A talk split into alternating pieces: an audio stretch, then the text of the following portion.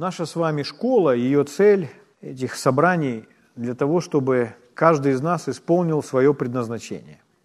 Свое предназначение на земле. Потому что мы верующие, но однажды, когда стояли вокруг Иисуса уверовавшие в Него иудеи, то Он обратился к ним и сказал, «Если прибудете в Слове Моем, то вы истинно Мои ученики, и познаете истину, и истина сделает вас свободными». То есть Иисус обратился к уверовавшим иудеям, там написано. То есть верующий ученик – это как будто две разные, две разные ну, можно сказать, на, на более высокую ступень пошли верующие, когда они стали учениками Иисуса Христа. Вот. Поэтому мы с вами ученики Иисуса, мы все последовали за Ним. И мы учимся у Него, и мы хотим, мы следуем за Ним, и мы хотим исполнить Его волю. Мы хотим исполнить Его предназначение для нашей жизни. Потому что для жизни каждого человека есть определенное предназначение. И важно войти в это служение, чтобы Господь нас использовал так, как Он хочет. Когда Павел пишет свои послания к Тимофею, свои письма молодому служителю по имени Тимофей, в одном из этих, там их всего два, и в одном послании, в первом, он говорит, что в Доме Божьем есть разные сосуды. И есть сосуды в почетном употреблении, есть сосуды в низком употреблении. Он не имеет в виду, что у одних призвание быть почетным, а у других сосудов быть призвание непочетным. Он не об этом говорит, там у него другая иллюстрация. Он имеет в виду, что в одни сосуды вливают мусор, а в других сосудах есть там пища и все остальное, все необходимое. Вот. И он говорит, кто чист от всего, тот будет сосудом в чести. То есть Божье предназначение, чтобы мы все были в почетном употреблении у Бога. То есть, иными словами, чтобы эти сосуды употреблял Бог, а не кто-то другой. То есть, чтобы среди христиан не было там ссор, зависти, каких-то разногласий. Это значит, сосуды не Богом употребляются, а кем-то другим. Вот. Поэтому, чтобы э, эти сосуды были сосудами чести, то Он призывает нас быть чистым, чтобы Господь мог нас употребить. И мы хотим с вами, чтобы каждого из нас употреблял Бог. Аминь. И это очень важно, особенно в это последнее время, потому что времени осталось очень мало, и нужно, чтобы Евангелие распространилось и достигло каждого человека, каждой, каждой страны, каждого города, каждого острова, каждого племени и так далее. Ну и, конечно, есть какие-то страны, в которые нужно ехать и проповедовать Евангелие, но те из нас, кто призваны здесь жить, нас окружают люди, которые еще не знают Евангелия, которые никогда чистого Евангелия не слышали. И мы с вами должны быть особенно убедительными в том, чтобы донести до них Евангелие. Поэтому в прошлый раз на нашей школе мы с вами говорили о деле благовестника. И благовестник или сообщение благой вести в той или иной степени мы с вами все задействованы в этом служении. То есть мы э, распространяем благую весть через проповедь Евангелия или, может быть, через просто свое личное свидетельство. Мы не все с вами проповедники, но свидетели Господа Иисуса Христа мы все. То есть мы свидетели того, что Бог сделал в нашей жизни.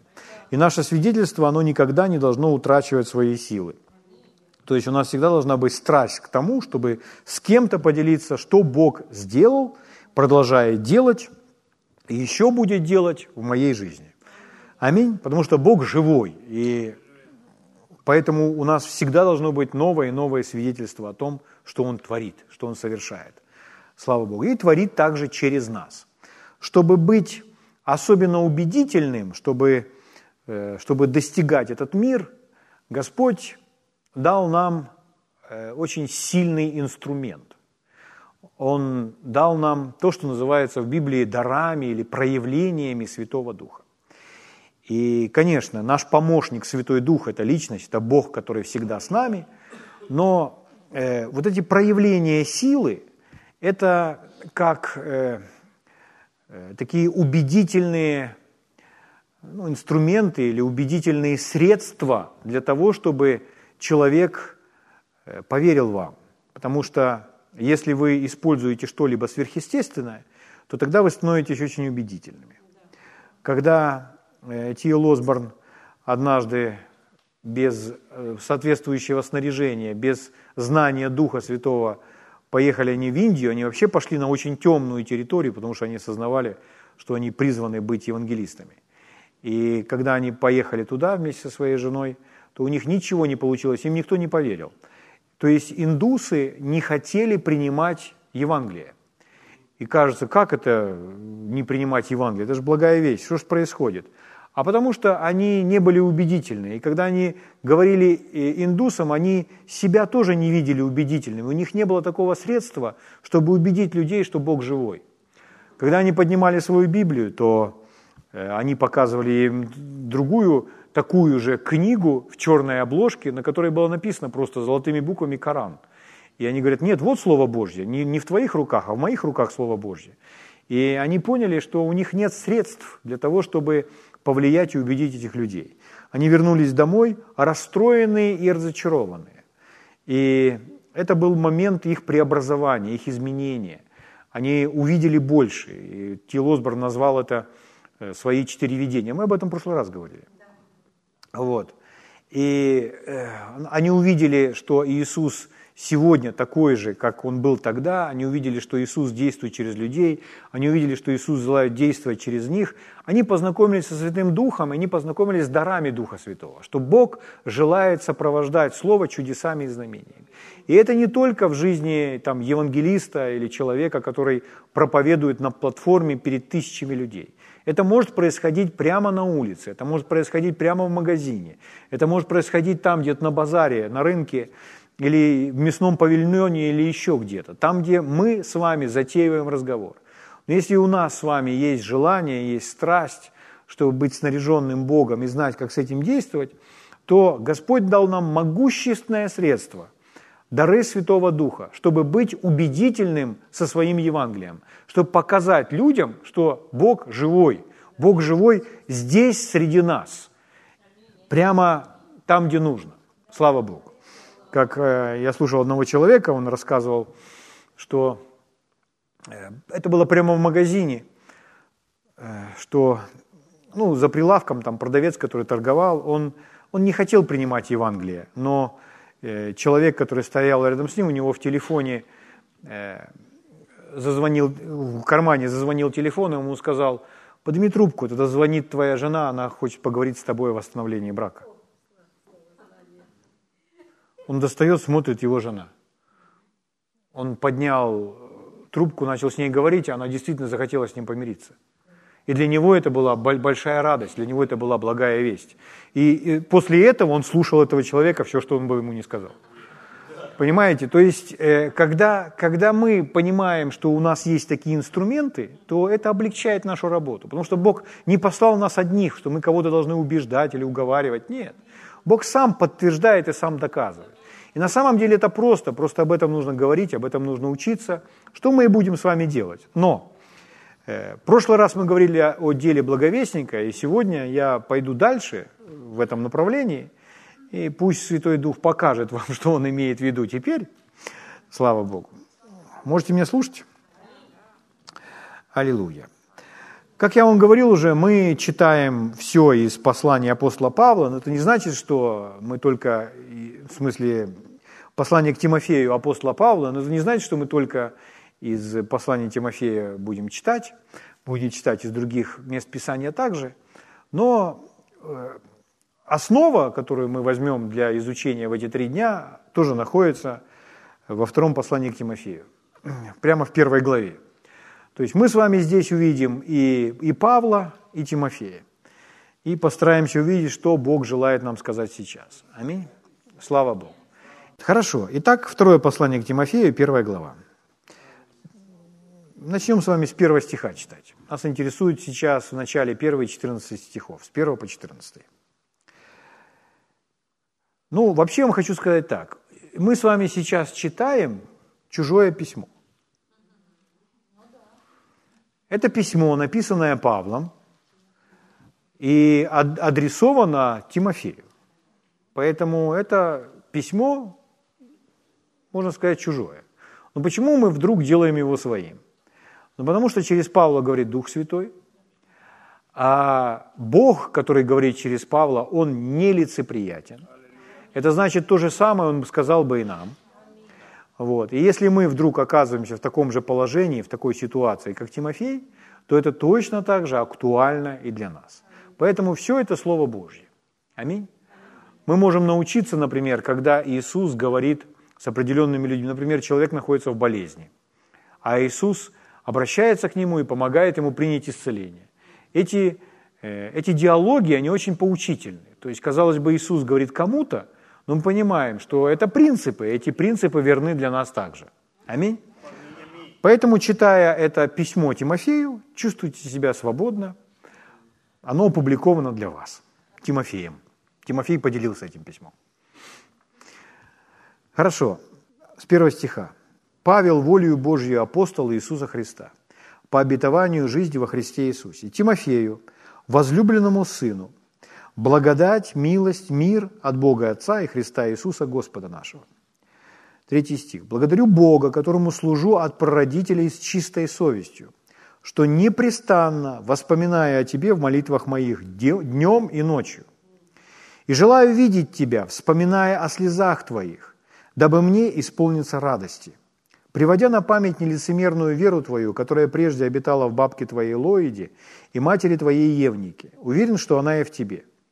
По сей причине напоминаю Тебе возгревать дар Божий, который в Тебе через мое рукоположение. Ибо дал нам Бог духа не боязни, но силы, любви и целомудрия. Итак, не стыдись свидетельства Господа нашего Иисуса Христа – не меня, узника его, но страдай с благовестием Христовым, силою Бога, спасшего нас и призвавшего званием святым, не по делам нашим, но по своему изволению и благодати, данной нам во Христе Иисусе, прежде вековых времен, открывшийся же ныне явлением Спасителя нашего, Иисуса Христа, разрушившего смерть и явившего жизнь и нетление через благовестие для которого я поставлен проповедником и апостолом и учителем язычникам. По сей причине я и страдаю так, но не стыжусь, ибо я знаю, в кого уверовал, и уверен, что Он силен сохранить залог мой на онный день. Держись образца здравого учения, которое ты слышал от меня, с верой и любовью во Христе Иисусе. Храни добрый залог Духом Святым, живущим в нас. Вот. Ну, дальше там мысль немножко переключается, но в принципе он продолжает о том же говорить. Итак, вот достаточно длинный отрывок.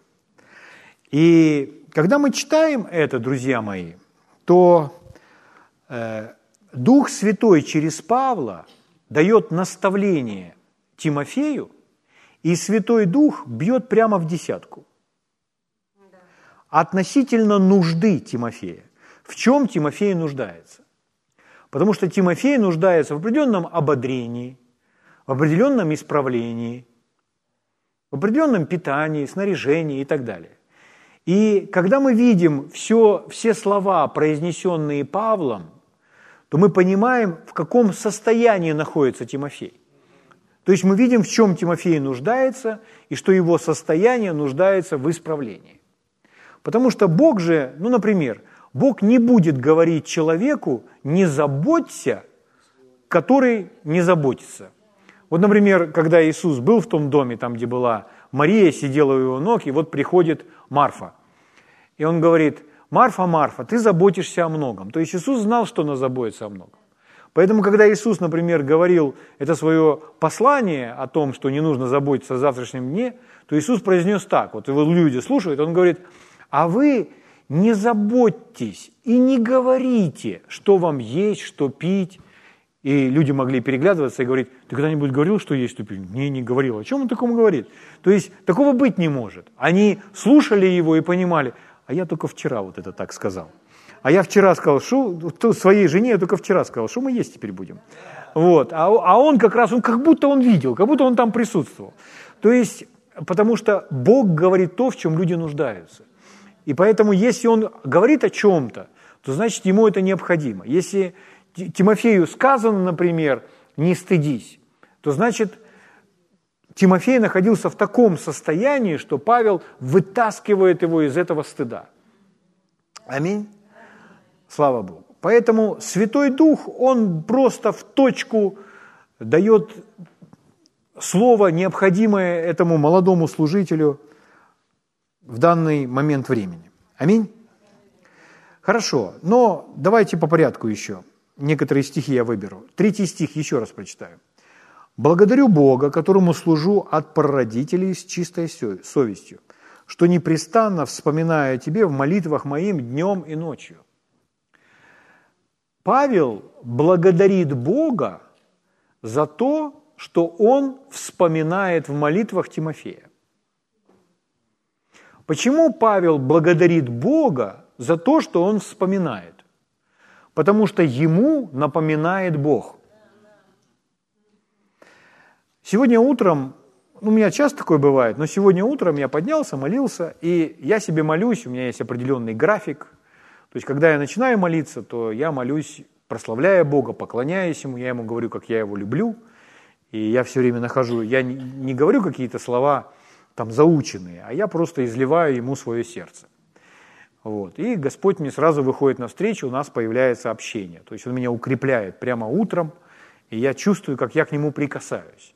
И вот в этот момент, когда это происходит, я вдруг, это сегодня было, э, я вдруг вспомнил одного человека, я вспомнил одного служителя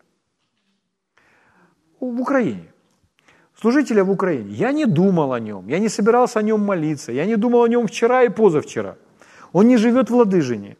Мы с ним не общались, допустим, последний, ну, какой-то период мы с ним не общались. То есть, казалось бы, чтобы вспомнить, нет никаких естественных предпосылок. Но я о нем вспоминаю. Я о нем вспомнил, и я дальше продолжаю молиться Богу, поклоняться Богу. Но он, э, это всплывает в моей памяти опять. Я дальше продолжаю молиться Богу. Это всплывает в моей памяти опять. И я говорю, Господь, это Ты. Ты хочешь, чтобы я о нем сейчас молился? Хорошо. Я начинаю молиться умом, потом молюсь на языках нам как-то. Но сам факт, что я прошу Бога, что я хочу Ему служить, и порой человек думает, ну как же Бог мне скажет о том, что что я должен делать, чем я должен заниматься и так далее. Но я говорил вам уже о водительстве Духом Святым, мы говорили с вами о памяти. Э, умение, умение прислушиваться, что память вам напоминает, сделает вас более чутким к Божьему голосу. Память – это не Божий голос. Память – это канал, который Бог может использовать но его может использовать кто-то другой тоже. То есть вы, вам кто-то другой может начать напоминать, просто даже человек. Он встанет и будет, человек будет напоминать вам, к примеру, ваши грехи или ваше прошлое. Ну, не со зла, а просто вот там, допустим, мы даже там по-братски, мы сели и вспоминаем, как мы грешили. И, и, и что происходит? И в, в сознании картина выросла там и так далее. Ну, вообще нам не нужно этим заниматься – но мы друг другу это напомнили. То есть память, она включилась. Это не Божий голос, но это канал, который использует Бог. И вот если вы, допустим, в определенный момент вы, вы о чем-то или о ком-то вспоминаете, и Бог работает таким образом, что Он э, не делает это однажды. Вот Он вам в памяти это поднялось, а вы, ну, как будто не заметили, упустили этот момент, и Господь думает, махнул на вас рукой. Бог, Бог не такой. То есть Писание говорит, что Он говорит один раз, другой раз, третий раз. Он понимает, Он знает нас. Он не такой, как американцы, когда приглашают к столу. Они приглашают один раз. Знаете эту историю, да? То, то есть ты кушать будешь? А, нет, спасибо. Из скромности, потому что мы же понимаем, что нас должны попросить три раза как минимум. На четвертый я обычно соглашаюсь. Аминь. Ну, у нас такая культура, так мы привыкли все. Вот. Хорошо, если человек уже такой более, более свободный, что да, буду. Вот. А тут кушать будешь? Нет, не буду. Спасибо, я сыт. А есть хочет, понимаете? Но это все такая ложная скромность. Вот, и они все сели за стол, а, а, а мне не подали, или там вам не подали. Потому, почему? Потому что вы сказали, что не будете. И если вы на следующий раз приходите в этот дом, и он говорит, ну что, кушай? Да! то есть моментально, то есть почему? Потому что ну, здесь спрашивают один раз. Про что я? Бог не такой. Это благая весть для украинцев, понимаете? Это, Бог не такой. То есть, если Он вам о чем-то напомнил, а вы, ну, пропустили это, то Он напомнит опять. У меня утром сегодня было три раза. И на третий раз я сказал, Господь, хорошо. Потому что вдруг как будто вы этого не замечаете. Когда я сказал «хорошо» и начал о нем молиться, то Господь дал мне, ну, до какой-то степени, возможно, совсем слегка, почувствовать или пережить его состояние. И я понял, что этот человек просто нуждается в ободрении. Он нуждается в помощи, он нуждается в поддержке. У вас бывало когда-нибудь такое, что вы нуждаетесь в помощи или в поддержке внутренней какой-то, в ободрении? И вот он находится в этом состоянии. И я думаю, хорошо, я буду молиться. Вот. И, и, и я рад, что Господь может меня использовать. Он может использовать так каждого из нас. Аминь. Я взял и, ну, мне интересен этот вопрос. И, и мне интересно, что ученые говорят про память. Ну, не то, чтобы я там сильно углублялся в это, но я прочитал несколько статей. Вот. И особенно, ну, я в этих статьях ищу то, с чем я согласен, понимаете? То есть я, я не ищу, чтобы узнать что-то новое, я ищу скорее подтверждение. То есть я сильно вникать не собираюсь в саму науку там, о мозге там, и так далее. Вот. Но вот что интересно, то, что мне, со мной перекликается, то, с чем я, в общем, то я себе выписал. Вот. И вот это профессор говорит, неважно там его имя, оно все равно ни о чем не скажет, но это профессора, доктора наук, вот смотрите. Загадка человеческой памяти – одна из главных научных проблем 21 века. То есть 21 век, а по-прежнему называют эту сферу неизученной. Дальше говорят, я буквально один абзац, мне от этого просто очень весело. На сегодняшний день даже ответы на базовые вопросы, как работает память и что она собой представляет во времени и пространстве, могут состоять в основном из гипотез и предположений. То есть, иными словами, об этом очень сложно говорить. А знаете, почему об этом сложно говорить? Потому что память – это не только мозг. Память – это еще душа. И когда человек выходит из тела и идет туда, он все помнит. А мозг остается в могиле. Понимаете?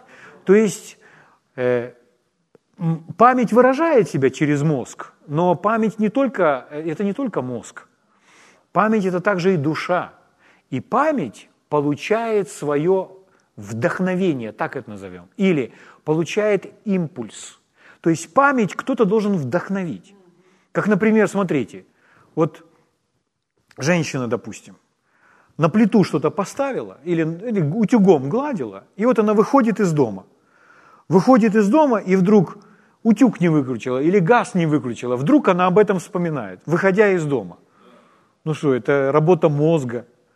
Да о чем вы говорите? Какая работа мозга?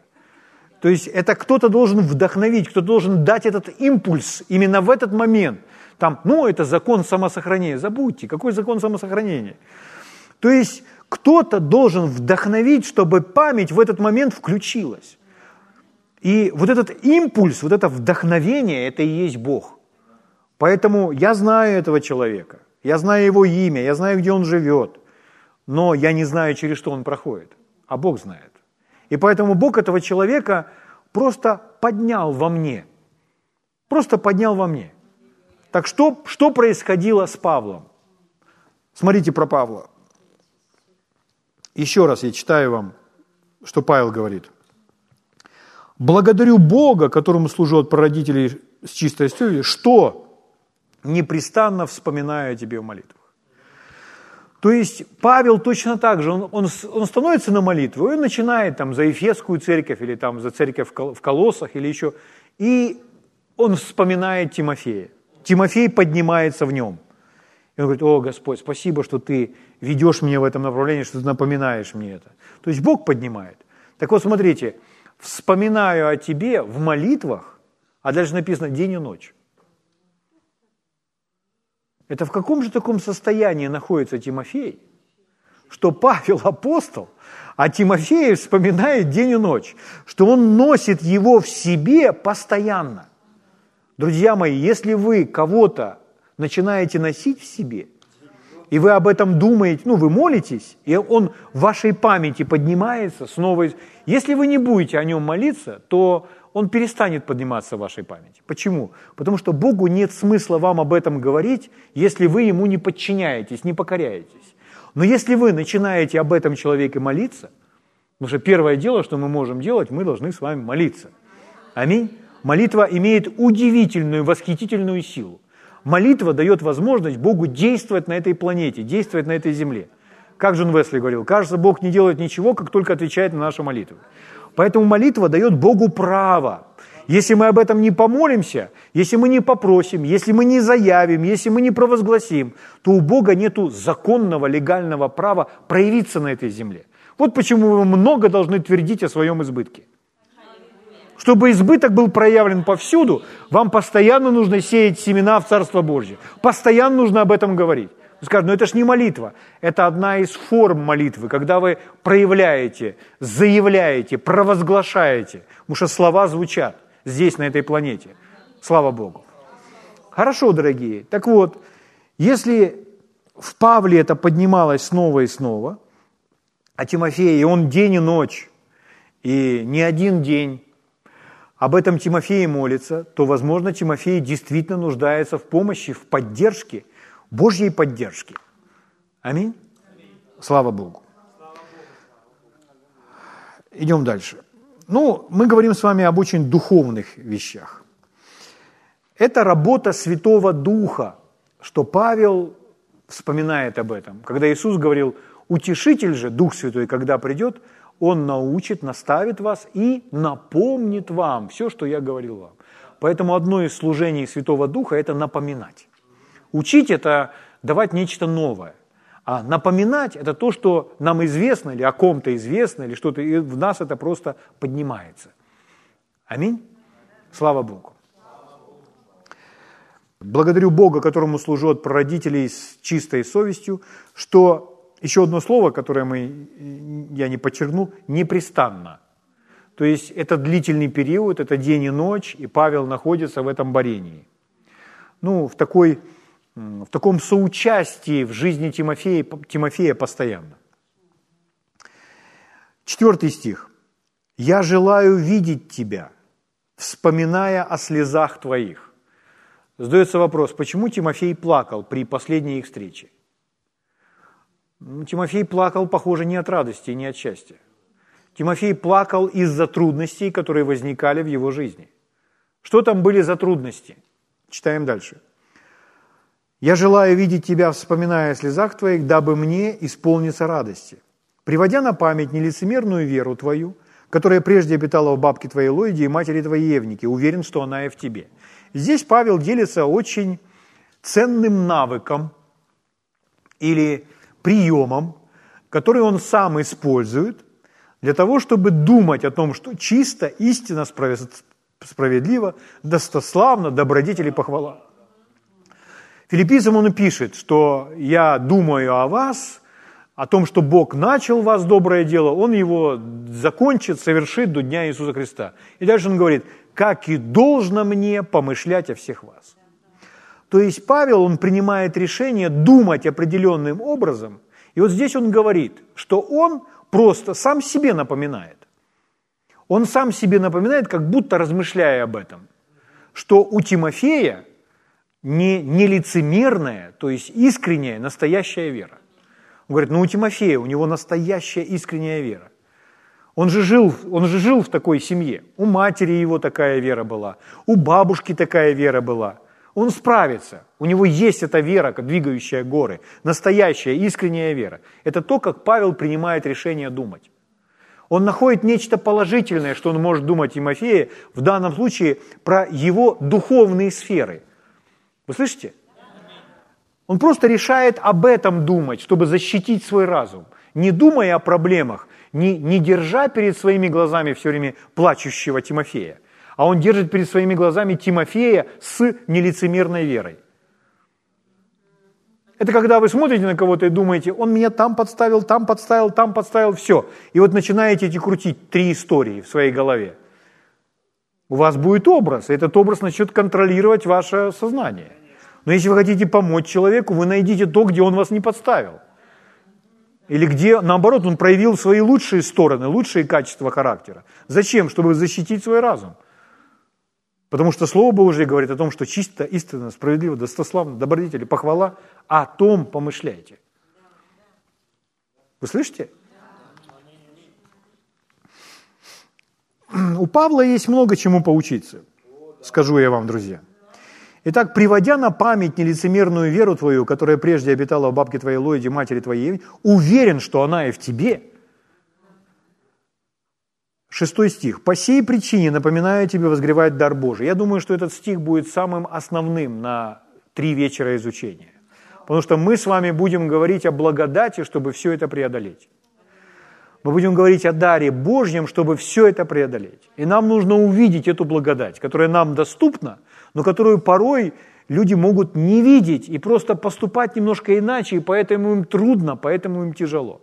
Потому что когда благодать нами принимается, то нам сразу становится легче. Когда благодать нами принята, то то, что мы делали раньше, нам дается проще. Или если раньше мы по этому поводу сильно напрягались и казалось, что у нас нет сил, то когда мы принимаем Божью благодать, то как будто какая-то сверхъестественная сила помогает нам это все преодолеть, и мы даже не замечаем, что это раньше было трудно. Почему? Потому что благодать помогает нам.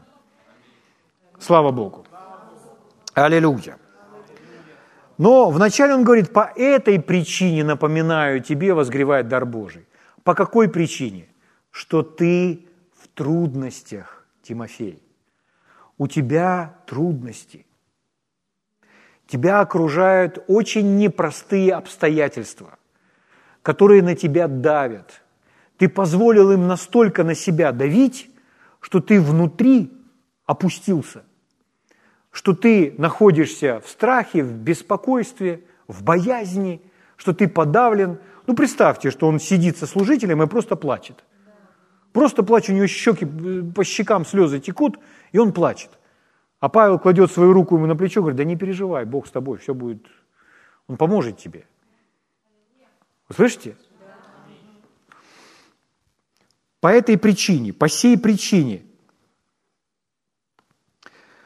То есть существует причина из-за трудностей, в которых оказался Тимофей. Я не прошу вас поднимать руку. Бывали ли в вашей жизни трудности? Или бывало так, что а, обстоятельства, которые сковывают вас, кажутся непреодолимыми? Может быть, они не такие уж и непреодолимые, но вам они кажутся непреодолимыми. И вы находитесь в состоянии отчаяния или еще чего-то. Может быть, просто страха и беспокойства.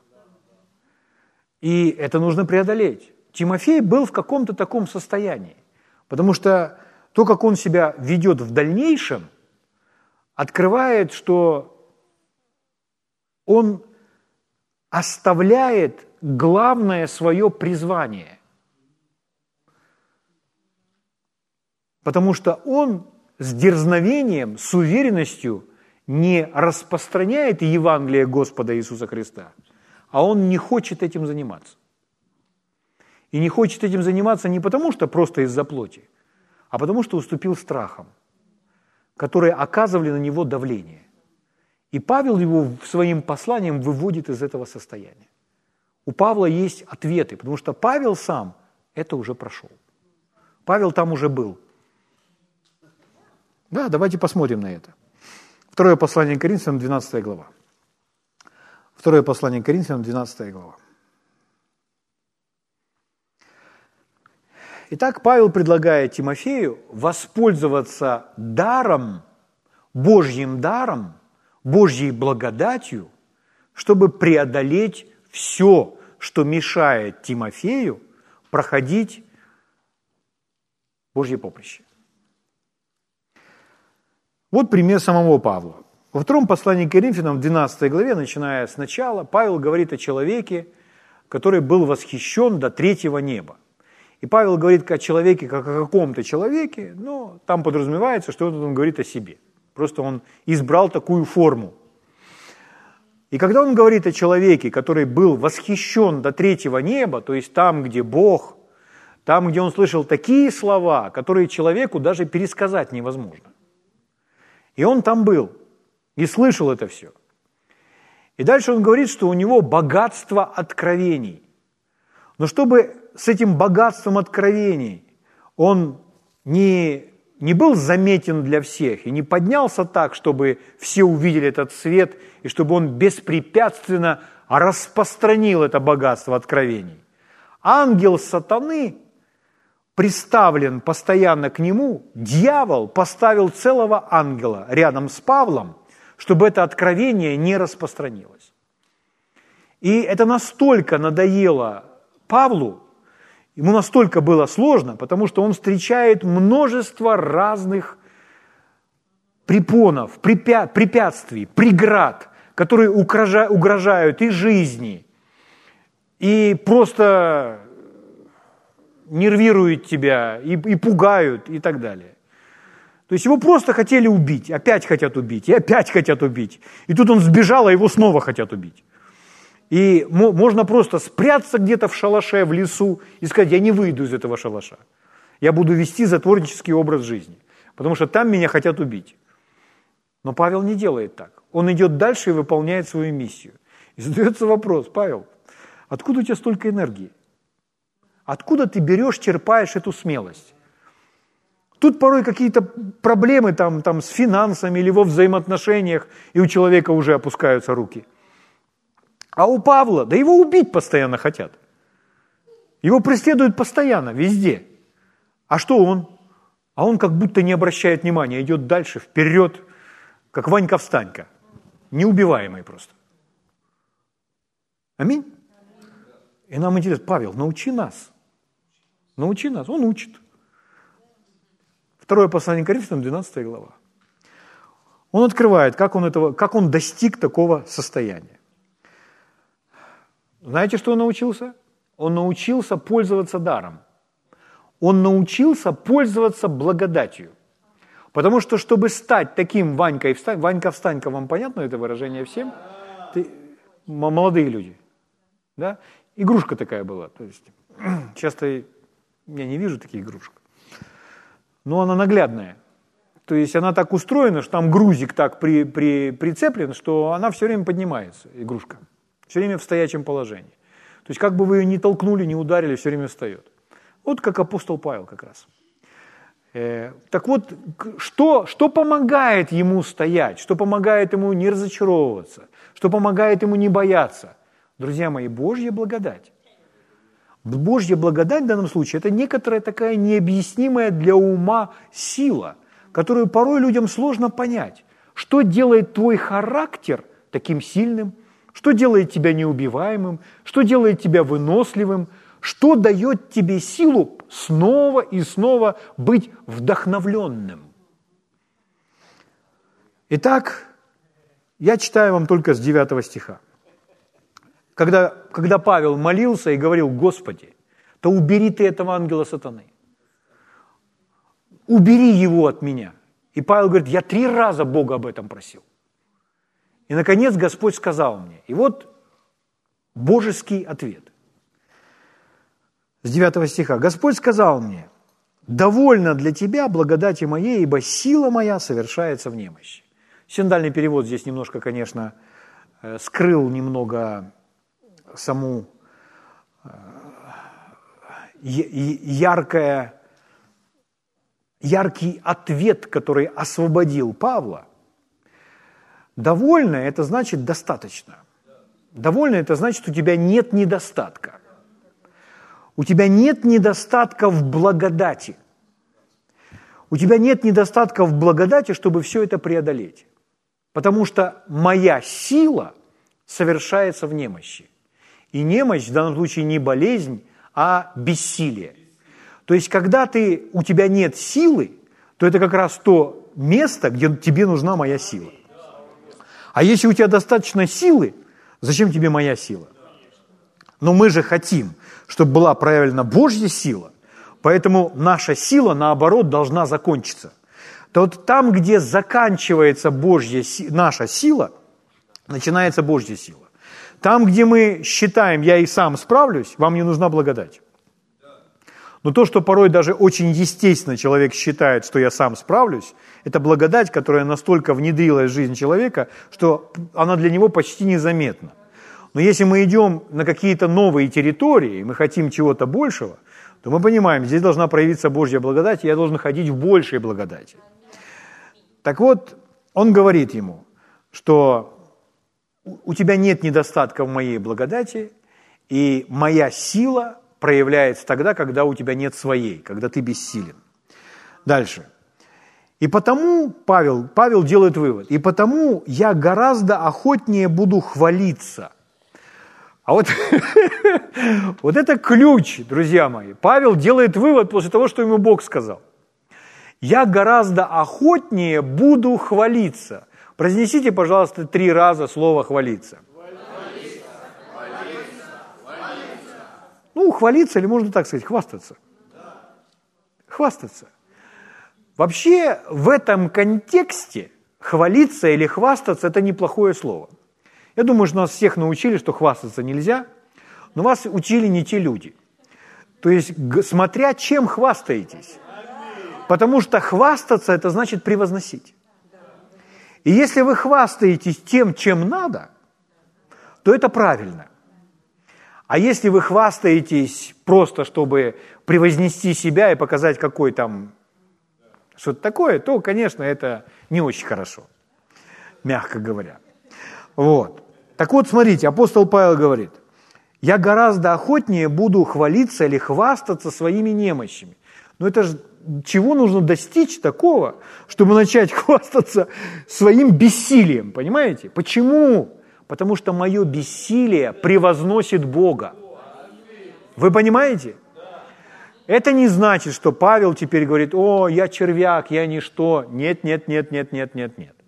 Он говорит там, где его сила действительно заканчивается, он в реальности. Он не называет себя всем тем, чем Божье Слово его не называет. Понимаете, да? То есть, если мы говорим, ой, я червяк, я ничтожество, я ничего не могу, неправда. Бог вас таким не называет. Бог говорит, что вы его сын, что вы посажены с ним на троне, что вы праведность Божья, что вы свет. Аминь что вы все можете, когда Бог вас укрепляет. Поэтому нужно говорить так, как Библия говорит. Вот это есть истинное смирение. А не занимаясь тем, что просто принижая себя, потому что принижая себя, больше благодати будет. Нет, нет, нет, не принижая себя, нет. А говоря реальность того, что есть на самом деле. Потому что если вас побьют камнями, а потом выбросят за город в, в ров, и там множество всех этих бактерий в, в, этом, в этой грязи попадет в ваши раны, то реально, в реальном мире, чтобы вы выздоровели, полу, полузабитый до смерти теми камнями вот там в той, в той яме, это просто невозможно. Должно произойти чудо, должна проявиться Божья благодать, чтобы вы встали из того болота – отмыли, смыли э, водой всю эту грязь со своих ран и пошли дальше. Аминь. Должна вмешаться Божья благодать.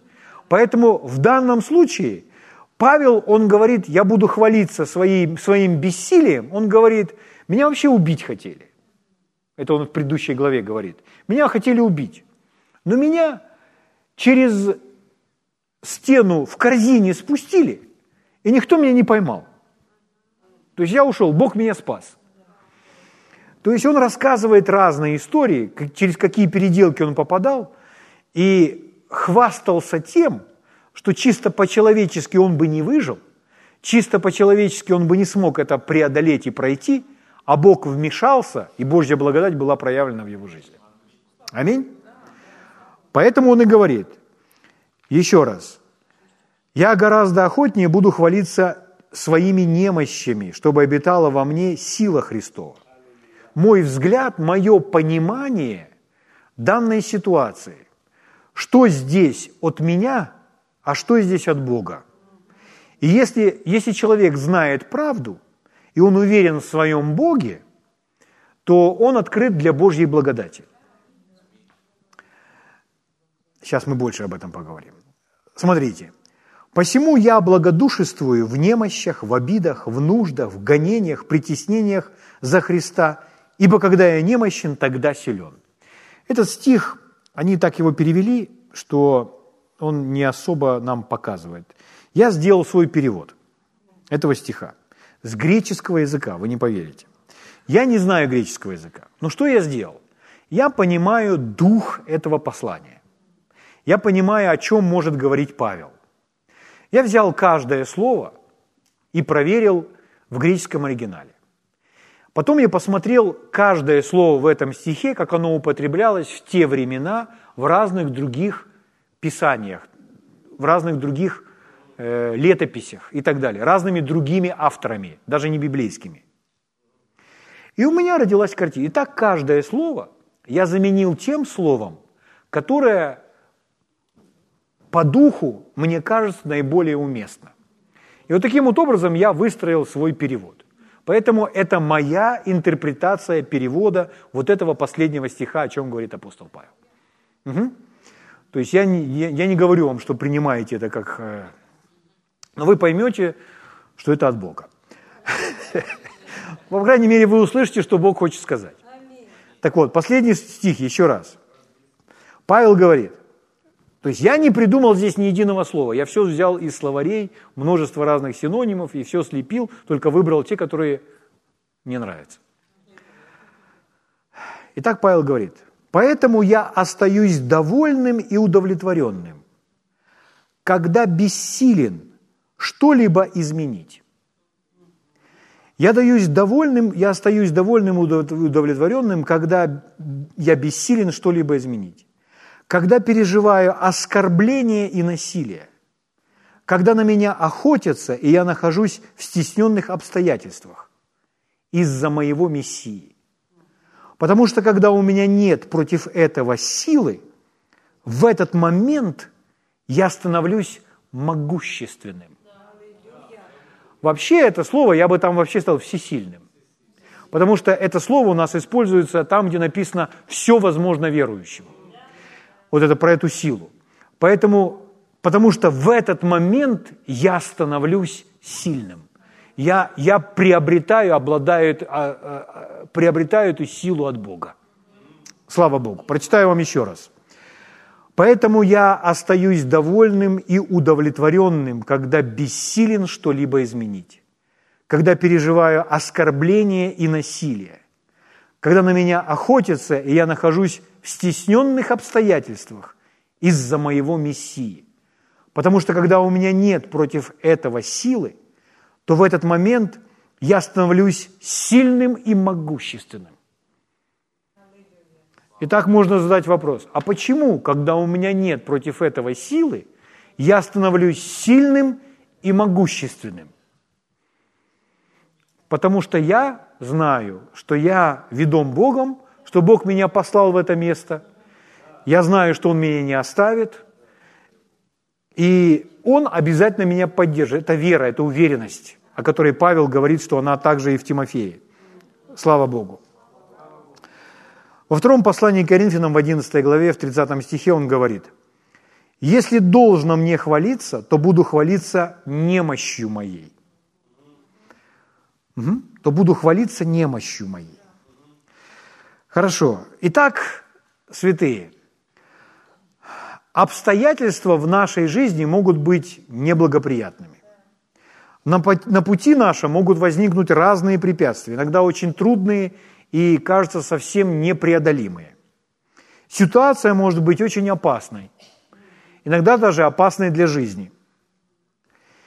И продолжаться это может долгое или продолжительное время. Но все это не должно нас с вами сломить все эти обстоятельства, все эти жизненные ситуации не должны сломать нас. Что случилось с Тимофеем? Он сломался. Глядя на это все, он сломался. И он говорит, у меня, у меня больше нет сил. А давление приходит нечеловеческое. Давление приходит великое. И кажется, а как посреди всего этого устоять? Как выдержать все это? И Павел ему говорит – А я напоминаю тебе, в этой ситуации из-за этих всех проблем возгревай дар Божий. Замените слово дар благодать. Возгревай благодать. Это как раз то, что Павел научился делать. Он научился в себе возгревать благодать, возгревать дар, чтобы активировать в себе божественную силу, которой нет конца и которой нет края. Как он это делает? А он говорит, а я полностью удовлетворен. Я смогу, что я, я вижу, что я не могу с этим справиться. И я, и я доволен. Я удовлетворен. Почему? Я не могу с этим справиться. А там, а там мне вообще смертельная опасность. О, я при этом доволен. А что это? А это есть выражение веры. Я доволен, я удовлетворен, когда, я, когда меня гонят, за мной охотятся, меня хотят убить. А я думаю, ой, как чудесно. Слава Богу, потому что Бог сказал, у тебя нет недостатков в благодати. Поэтому я все преодолеваю силой возлюбившего меня. Аминь. Это откровение Павла, которым он делится с Тимофеем. Слава Богу. Вернемся к посланию к Тимофею. Тимофей сломался, надо его починить. Еще раз. По сей причине напоминаю тебе возгревать дар Божий, который в тебе через мое рукоположение. Ибо дал нам Бог духа небоязни. Возгревая этот дар, Тимофей будет способен противостоять своим страхам. Страхи существуют разные. Существуют разные проявления страхов. И в жизни Тимофея эти страхи, они не вызвали в Тимофее такое поведение, что он спрятался в пещеру, боясь. Помните, Петр отрекся от Иисуса? Из-за чего? Из-за страха. Но Тимофей, смотрите, что в его жизни вызывает страхи. «Ибо дал нам Бог духа не боязни, но силы, любви и целомудрия». Сила, любовь, здравый ум, в другом переводе, это как раз то, что делает благодать. То, что делает этот дар Божий, который возгревает нас. Аминь. Восьмой стих. «И так не стыдись. Не стыдись свидетельства Господа нашего Иисуса Христа, не меня, узника Его». То есть смотрите, какое противоядие – чтобы человеку, который стыдится, другое слово стесняется. Стыдиться, стесняется – это из одной серии. Чтобы человек, который начал стыдиться и стесняться, противоядие следующее – не стыдись. Прекрати. А как мне это сделать? Возгревай дар Божий. Ты не получил духа боязни. Твой, ты стыдишься, ты стесняешься из-за страха.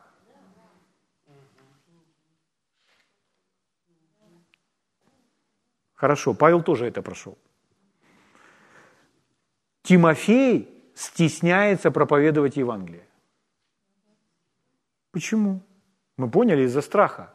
Ну как это, откуда это взялось вообще? Давайте, Павел нам опять поможет. Смотрите, послание к римлянам, первая глава.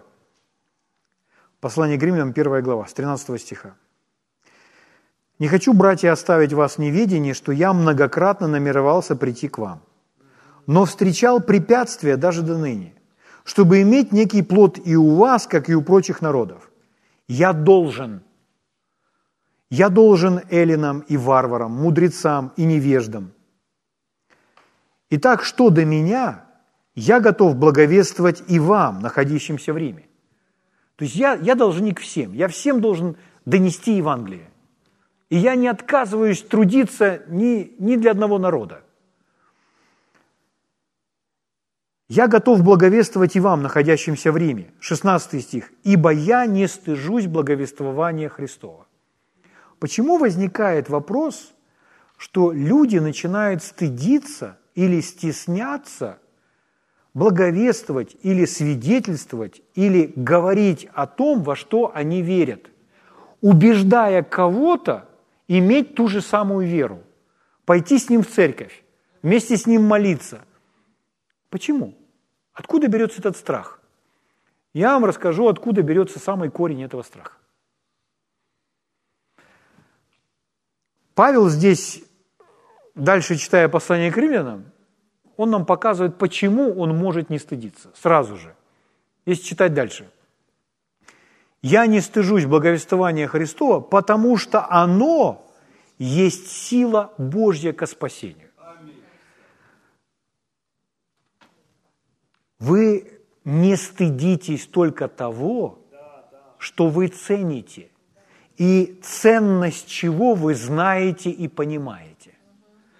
Павел понимает ценность Евангелия. Он говорит, я не могу его стыдиться, потому что Евангелие – это бомба. Евангелие – это сила Божья к спасению. Это сила Божья. Как я могу стыдиться силы Божьей? Человек начинает стыдиться и стесняться, когда он забывает, когда это отходит от его глаз, вся ценность Евангелия, все значение Евангелия, того, что сделал Господь. Когда это, когда, когда огонь угасает, то он не смотрит на это с такой же страстью. Я на простом примере могу вам объяснить. То есть э, если, человеку, если человек не может похвастаться своей церковью, то он о ней не говорит. То есть люди порой стесняются, допустим, своих родителей или того, как они живут. Почему? Ну, потому что они не хотят показывать такой образ жизни, к примеру. И дети там стесняются своих родителей. Откуда это все? Потому что нечем похвастаться. Но Евангелие должно быть всегда таким, чтобы мы хотели им хвастаться. Я помню, когда это было давно, я был ребенком, и у нас во дворе парни, мальчишки, и в то время не было еще видеомагнитофонов, был, был, был только телевизор, и было два канала, первый и второй. Не было никаких книг, связанных, э, которые бы рассказывали про карате, конфу и так далее. То есть это было просто какой-то такой загадкой о том, что где-то есть карате, которым занимаются китайцы или э, где-нибудь еще в каких-то там горах, где-нибудь там в Тибете, какими-то восточными единоборствами. Вот. Это потом уже появились видеомагнитофоны, и мы увидели первые боевички со всеми этими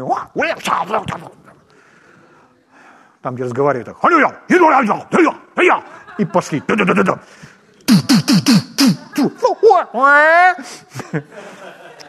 А у нас э, первый фильм, который появился там, ну, не, может, не совсем, э, когда, может, вы помните, Лев Дуров там еще играет каратиста.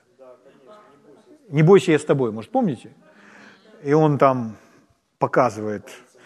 То есть я смотрел это, и я недавно нашел это в Ютубе и думаю, пересматривал и сразу в детство окунулся, когда мы смотрели. Потому что он там демонстрирует, он пальцами в грудь толкнул, там, ногой в челюсть. Для нас, для мальчишек, это было что-то чем-то. Потом другой фильм, который появился попозже, это «Пираты 20 века». Вот, там, где был один, тоже он отвесил там нашему главному герою, но потом главный герой дверью его казнил. Вот. Но я про что? И вот мы живем во дворе. И один парень у нас, ну, мальчишка, у него есть старший брат. А старший брат, я не знаю, где-то он жил в другом городе, может, учился где-то. И этот мальчишка, он начал нам заливать про своего старшего брата. Он выдумывал на ходу. Он говорил, что его брат занимается карате и конфу, что у него там разные, он там вешает разные приспособления, и дома он, его руки, ноги летают, он все эти палочки сбивает. То есть он нам такие мифы рассказывал, что мы сидели, слушали, и у нас у всех поотвисали эти все челюсти. И вот проходит где-то полгода, и он говорит, брат приезжает. Мы все сели, и мы все ждем, мы хотим увидеть этого брата, который приезжает. Вот. Ну, брат приехал, ничего особенного в брате не было. Оказалось, что это он все просто заливал, он все придумал. То есть брат не знает, что это такое. Но, Но вы бы видели его глаза, как он рассказывал о своем брате. Он своим братом хвастался. Он своим братом хвалился. Почему? Потому что мой брат каратист. Даже если это все придумал, но мой брат каратист, и я им хвастаюсь. Поэтому, когда есть кем за что-то похвастаться, то мы охотно это рассказываем. Почему? Потому что брат каратист. Поэтому мне хочется говорить всем о моем брате, потому что мой брат каратист. А мой брат каратист. А мой, знаешь, что мой брат? Мой брат приезжает. Каратист. Понимаете, про что я? Это как с Симбой, то есть, э, когда папа там рычал. То есть, ему, ему хотелось всем рассказать о своем папе и всем показать своему папу, потому что мой папа большой. Так вот, апостол Павел говорит, я не стыжусь благовествования, я не стыжусь Евангелия, потому что оно есть сила. Если вы ловите себя на том, что вы начинаете стыдиться, вы забыли, что Евангелие – сила. Вы забыли, что Евангелие могущественно. Как один человек сказал, люди говорят, дай нам больше силы, Господь, дай нам больше. Не надо вам больше сил. Вам нужно больше Евангелия. Потому что Евангелие в себе содержит силу. Слава Богу. Я заканчиваю. Я хочу в конце вам прочитать песню. Этой песни нет переведенной на русский язык, но наши братья-американцы, они когда-то написали такую песню. Я верю, что и у нас будут люди писать подобные песни. Эта песня очень яркая, она основывается на этой фразе «Э, «Я не стыжусь благовествования».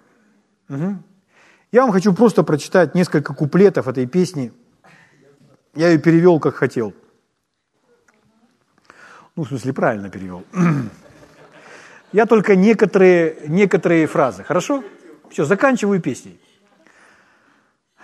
Мы якорь для тех, кто страдает. Мы гавань для заблудших. И порой нелегко нести крест Голгофы. Над нами смеются те, кто не знает Его. И насмехаются те, кто не верят. Но я люблю стоять за моего Иисуса. И за всего, что Он сделал для меня. Вот почему я не стыжусь Евангелия. Евангелия Иисуса Христа. Нет, я не боюсь быть приговоренным – но я готов отдать свою жизнь. Видишь ли, я готов на все, что Он пожелает от меня. Отказываюсь от плохого ради правильного. О, я не стыжусь Евангелия. Нет, я не стыжусь Евангелия Иисуса Христа. За каждый миг, когда Он миловал, за всю любовь, которую Он проявил ко мне, просто благодарность не может выразить, что переживаю я. Слезы текут по моим глазам – Итак, что касается меня, я буду продолжать верить тому, кто был так верен мне. Я не собираюсь угождать этому миру вокруг меня. Я думаю о вечности. Вот почему я не стыжусь Евангелия. Евангелия Иисуса Христа. Нет, я не боюсь быть приговоренным, но я готов отдать всю свою жизнь. Видишь ли, я готов на все, что Он пожелает от меня. Отказываюсь от плохого ради правильного. О, я не стыжусь Евангелия. Нет, я не стыжусь Евангелия Иисуса Христа. Слава Богу. Ну так, я немножко так это, не живо это все переведено, но чтобы вы просто поняли суть. Слава Богу. Друзья мои, Тимофей сломался, и Павел его починит. Посредством молитв и послания. И нам нужно с этим разобраться. На протяжении трех вечеров мы с вами будем учиться принимать благодать благодать для служения, чтобы совершать невозможное. Слава Богу! Давайте встанем на свои святые ноги.